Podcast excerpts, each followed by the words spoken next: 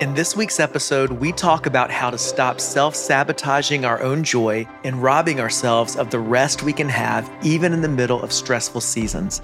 That's today on Dreamers and Disciples.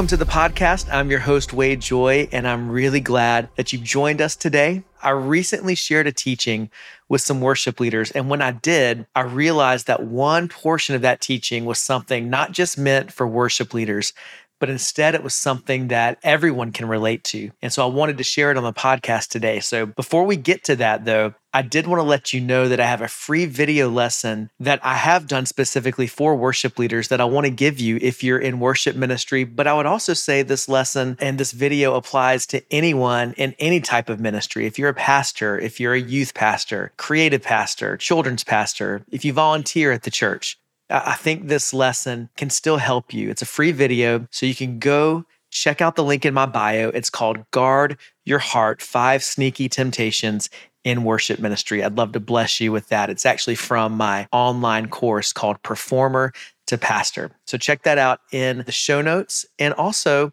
I just want to encourage you if you love this podcast, if it helps you, if it encourages you, please subscribe. That really helps the podcast get out there more. It helps with the algorithm, whatever that means, but that's what I've been told. But it also just ensures that you always get the new episode every Monday when it releases. And then if there's something that God speaks to you through this episode, I would love it if you would share it with someone else. Just send a text, post it on Instagram, post it on Facebook, but let God use you to speak encouragement into someone else's life just through the simple act of sharing a podcast. And that would mean a lot to me. And I think it would mean a lot to them as well to know that you were thinking about them when you sent them that podcast link.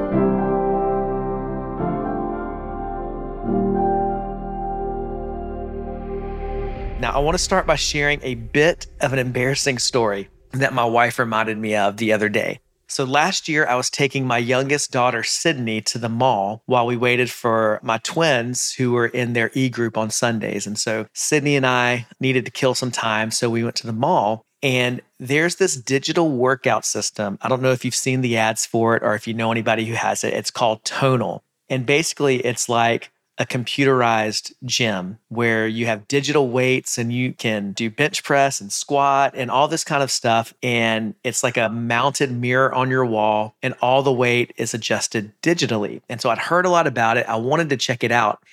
And there is a testing setup at Nordstrom at South Park Mall in Charlotte. And so we had some time to kill. I was like, Sydney, let's go check out the tonal. Now, here's a very important piece of this story. I was not dressed to work out. I was still dressed in what I wore to church that day. I haven't embraced the baggy pants style that I see a lot of people wearing right now, especially in the worship world. So my pants are not tight pants, but they, I would say they fit appropriately. And so we went and we found the tonal demonstration area and I was like, hey, let, let me try this out. So I did a bench press and that was great. And they said, well, hey, you need to try doing a squat with it. And so I got the bar, and I went to do the squat. And I didn't even have to do a very deep squat before I heard a ripping sound at the bottom of my pants. And I realized when I looked in the mirror that it was not a tiny split, but my pants had split all the way down the back. Now, I'll spare you the details, but it was in the worst possible spot.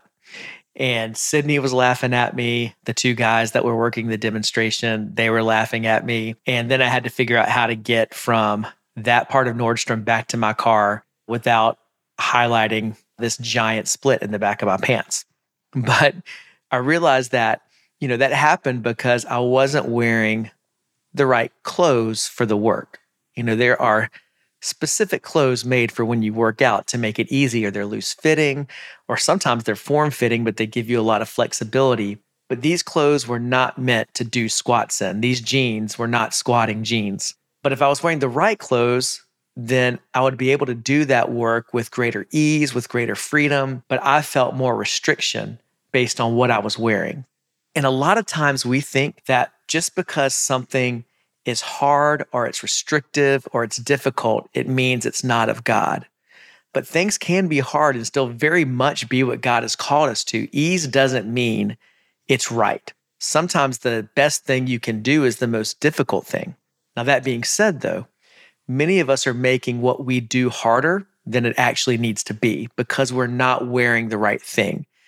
Maybe we don't have the right mindset. We don't have the right habits. We don't have the right rhythms, the right behaviors. We're not carrying what we're meant to carry as we do the work. And this is true in ministry, but it's also true in life. We burn out and we think it's the load we're carrying. But in reality, oftentimes it's how we're carrying that load. It's not that the load is wrong, it's that we're carrying that load and that burden incorrectly. So, with that in mind, I want us to look at something Jesus said in Matthew chapter 11, verses 28 through 30. This is a very well known, very common scripture, but I think God has something that he wants to speak to us through it. Jesus said, Come to me, all you who are weary and burdened, and I will give you rest. Take my yoke upon you and learn from me, for I am gentle and humble in heart, and you will find rest for your souls. For my yoke is easy and my burden is light. So Jesus says, Take my yoke upon you and learn from me. See, as a kid, I used to think Jesus was talking about a yoke as in the Y O L K yoke, an egg yolk, which this verse didn't make much sense to me then, but thankfully it didn't take me too long to realize that it was a different type of yoke, Y O K E. And none of us are growing up in Second Temple period Israel around the time of Christ. So let me give you some context of what Jesus is actually talking about here. So, this is from Baker's Encyclopedia of the Bible. And this is what it says about just how the yoke is used in scripture, what it's referencing. And so, let me quote it says, literally the wooden bar that allowed two or more draft animals, think of oxen, to be coupled so that they might effectively work together. In addition to this literal usage, the Bible frequently uses the term metaphorically to refer to work or bondage. The yoke of bondage was applied not only by foreign oppressors, but often by Israel's own kings as well. In prophetic writings, the yoke of bondage was generally associated with divine judgment, so that deliverance was represented as God breaking the yoke that had enslaved Israel. The yoke of bondage figured prominently in Jeremiah's contest with Hananiah concerning Judah's imminent release from Babylonian captivity. And in the New Testament, Jesus transforms yoke into a positive term by calling on individuals to take up his yoke, which was not burdensome. So there, that was a little uh, seminary theology moment right there. But that's what Baker's Encyclopedia of the Bible says about yokes in Scripture. So for our purposes, a yoke is what was put on not just one ox, but usually two oxen, so it could carry or they could carry the load that was required for their work. So a well-made yoke made the work more efficient, and a poorly made yoke made it harder than it needed to be. And so when you are taking up the wrong yoke, because obviously Jesus is saying that there's his yoke, and then there are other yokes that don't bring the freedom and the life that his yoke brings. So when you are taking up the wrong yoke, you are putting yourself into bondage with mindsets and behaviors and beliefs that you're not meant to carry and that rob you of your freedom. These are heavy yokes. So I want to walk us through five yokes that I have struggled with that I was never meant to carry. And I believe that you've probably tried to carry all of these five at some point, but maybe there's one right now that you are just crumbling under the weight of. And Jesus is calling you to set aside that yoke and take up his yoke. So maybe you can relate to one of these five. So there's a yoke of performance, a yoke of performance. See, when you have this yoke on, you feel like you have to get everything perfect all of the time. You think you are only loved for how well you perform at your job or in your family or on a stage or in school. But none of us can carry that weight of perfection. It will crush us. Only Jesus could do that. So there's the yoke of performance. Then there's a yoke of pleasing people. You think everyone has to like you to be successful and loved. You think that if you say anything wrong, anything that offends someone, anything that doesn't stroke someone else's ego, then you think that you are less than, that you have to please everybody all the time. And once again, that is impossible. There's a yoke of pride always wanting to prove that you have what it takes, that you are smart enough, skilled enough, that you have the right anointing for this. And in that yoke of pride, everything revolves and centers around you. There's a yoke of pretending, and that is acting like everything is okay when it's not okay. It's acting like everything's fine, that you have your life put together when beneath the surface, you're crumbling, you're struggling, you're weak, you're weary, but you don't want anyone to know that you don't have what it takes. And then finally, there's a yoke of isolation. I know the first four words started with P, and if I was a great preacher, I could have figured that out for this one. But I didn't want to get too cute because I think this is something we all struggle with you think that you have to bear the weight of your burden and responsibility on your own. You don't want to ask for help. You think that this is your load to carry and then you're just going to suck it up and you're just going to do it and you're never going to ask for help. So there's a yoke of performance, a yoke of pleasing people, a yoke of pride, a yoke of pretending, and a yoke of isolation. Now, I remember in 2020 when I just was really feeling overwhelmed with all of the anxiety I was feeling. And I've mentioned this on the podcast before, but it was June of 2020, and I was nervous about Sydney and her cystic fibrosis and COVID and everything like that. Things were crazy at church. My rhythms weren't really in the right place spiritually or with my disciplines. And I didn't want to admit that I was weak. I didn't want to admit that I needed help. And it took the Lord really just convicting me that I had to open up to my wife and to my friends and to my team that, hey, I don't have it all together. And there are things that I need help with. And I wasn't able to get healing until I opened up. And honestly, it was all of these yokes that I was I was wrestling with. I was trying to prove that I was good enough by my performance. I was trying to please everyone in my life. My concerns all revolved around me and how I looked. I was pretending like everything was okay. And as I did that, I was isolating myself, maybe not physically, but emotionally. And thankfully, the, the Holy Spirit was kind in, in his conviction of saying, hey, you've got to create healthier rhythms in, in your walk with God, in your relationships, in your disciplines. In essence, Jesus was saying, lay down those yokes and take up mine. He was saying, none of this is what I have for you. But we put these yokes on because we don't spend enough time with Christ in order to truly receive his yoke. Jesus says, Come to me and I will give you rest. That is an invitation to relationship. The yoke implies work, though. So following Jesus doesn't mean that your body and your mind is always at rest. But I do believe that your heart and your soul can be at rest because we work from the reality that we are loved and forgiven and known by our Father in heaven, and we have purpose in Him. So when you are in communion with Jesus, you do work in a way, even hard work, in a way that comes from a heart and a soul that is at peace and at rest. I love John chapter 15, 9 through 11. This is from the New King James Version. And I always come back to the scripture As the Father has loved me, so have I loved you.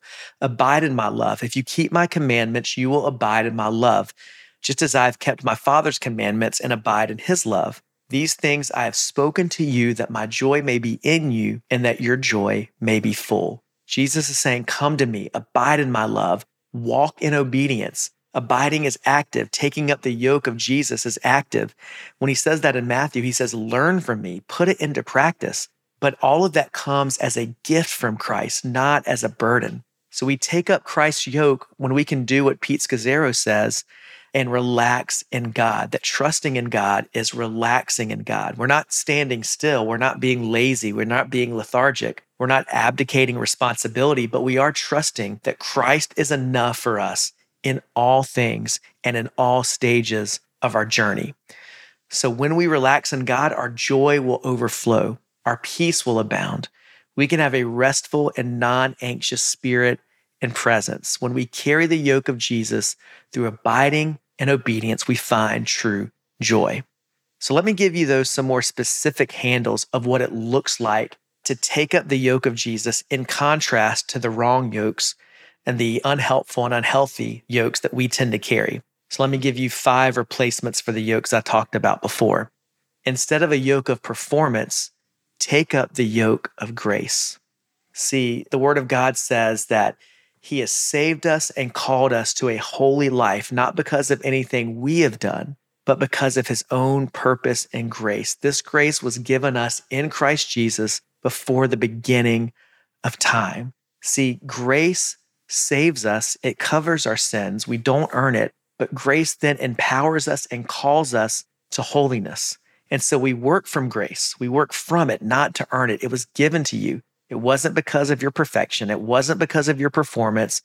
So walk in holiness not out of a sense of condemnation, but out of a sense of being called. That changes everything. That, that right belief, that right mindset empowers us for holy living. And we've talked about legalism on this podcast before. And you're not meant to carry a yoke of legalism, of trying to prove you are righteous. You walk in holiness because God has already made you righteous in Christ. So, spiritual disciplines and rhythms are not us proving something to God. It's not us trying to prove our holiness or our perfection. But what we are doing is we're creating rhythms and disciplines and letting the Spirit transform us and shape us into who we already are in Christ Jesus. All right, instead of a yoke of pleasing people, take up the yoke of pleasing and serving God alone. Galatians 1:10 says, Am I now trying to win the approval of human beings or of God? Or am I trying to please people? If I were still trying to please people, I would not be a servant of Christ. That verse means a lot to me because I struggle with the tendency, the desire, the dysfunction, whatever you want to call it, of being a people pleaser. And I would feel like if people, certain people in my life were happy with me, then I was happy. If they were upset with me, then I was upset. And so for a year, in the year of 2020 and in, in 2021, I memorized this verse and I recited it and prayed it almost daily for that year because I needed God to set me free from this yoke of pleasing people. And I wanted to realize that my life was meant to serve Christ alone. So when you live by people's praise, you will be destroyed by its absence. So we have to rid ourselves of this yoke. When criticism makes you crumble, praise will then puff you up. But when we are anchored in pleasing the Lord, we can be informed by praise and criticism, but not be shaken or distracted by it because we are servants of Christ and we are meant to please Him alone. Now, yes, you want to please your wife, you want to please your kids, you want to please your boss at work, but also your worth and your love and your value isn't determined by whether or not they are pleased with you. If you are serving Christ and you are obeying Christ, you will be a loving and godly husband or wife. You will be a kind worker. You will have a good work ethic if you are truly trying to live out the kingdom. But you're doing that from a sense that you are loved by God, not because you're trying to earn that deepest of love from other people that only God can give you.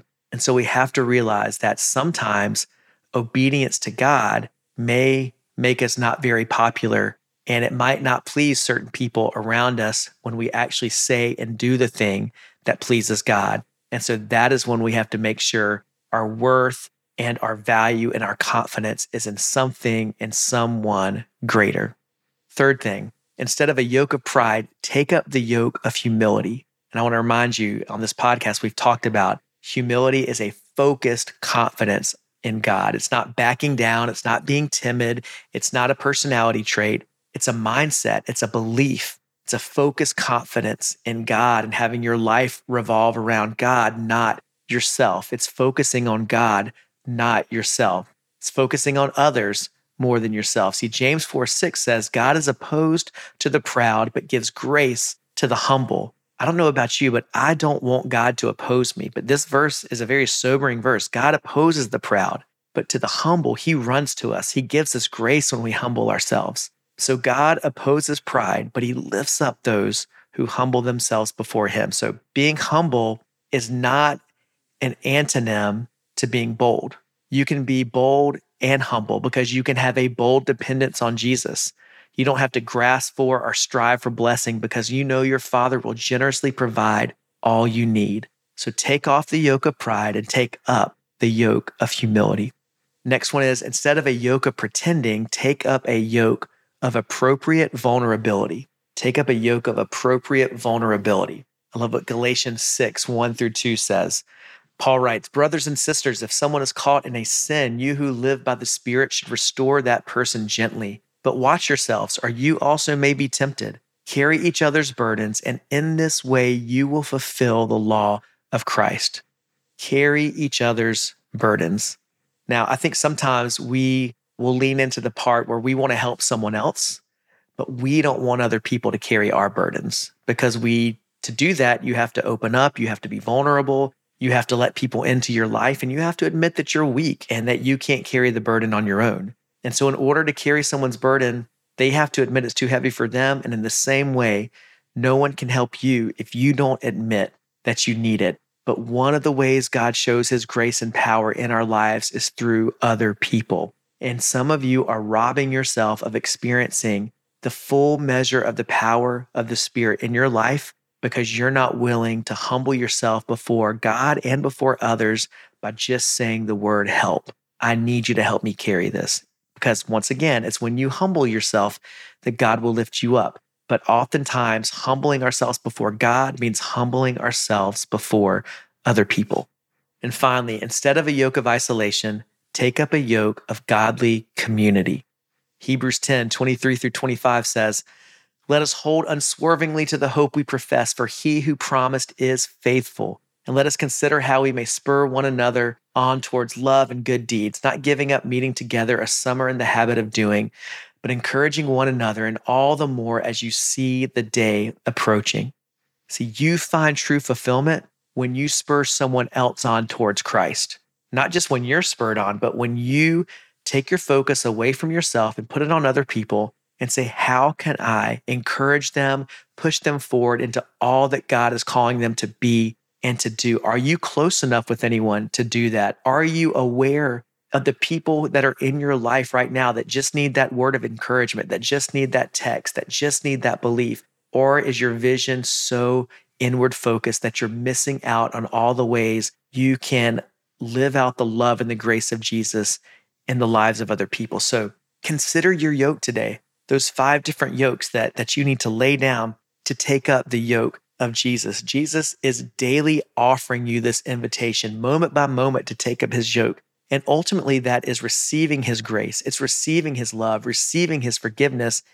And then from that, living in the way that he teaches. He says, Take up my yoke and learn from me. That means we take everything that Jesus gives us as a gift, and then we also put that gift into practice through the way that we live our lives. Because when we live and love the way that Christ calls us to live and to love, it doesn't say that we're not going to work anymore. Things are still going to be hard. There's still going to be storms in life. But now we are doing it in a way that accesses the power and the presence and the love and the joy of the Spirit. And all of a sudden, we can do work, even hard work, even difficult circumstances, with a heart and a mind and a soul at rest because we know that we are loved. We're not making things harder than it has to be. I just thought of just in the moment right now when Jesus talks about the house that's built on the sand and the house that's built on the rock. Both of these houses he is assuming are going to face a storm, but the one that is built on the rock will withstand the storm. Even if the storm is hard, even if the storm rages, that house is built on a firm foundation. The person living in that house can have peace and can have rest, even in the storm. But the person living in the house on the sand is going to have a lot of work to do, unnecessary work to do when they have to rebuild that house when the storm is over because they didn't have the right yoke. They weren't building their life according to the way of Jesus and to wisdom. So consider your yoke today. God's not calling us to laziness, but He is calling us to relax in our true identity. He's calling us to be in intimacy with Him and walk in obedience to His ways so that we can find rest for our souls because we're not trying to prove anything to anyone. We're not trying to earn love. We're not trying to please the fickle opinions of people, but we are living instead from trust, from a trust in God, from an awareness that we are loved and that we get to join God in his mission in the world and be empowered by his spirit.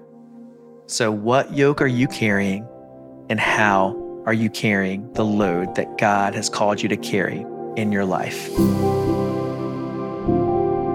Thank you so much for joining the podcast today. I pray that it encourages you. I pray that it blesses you.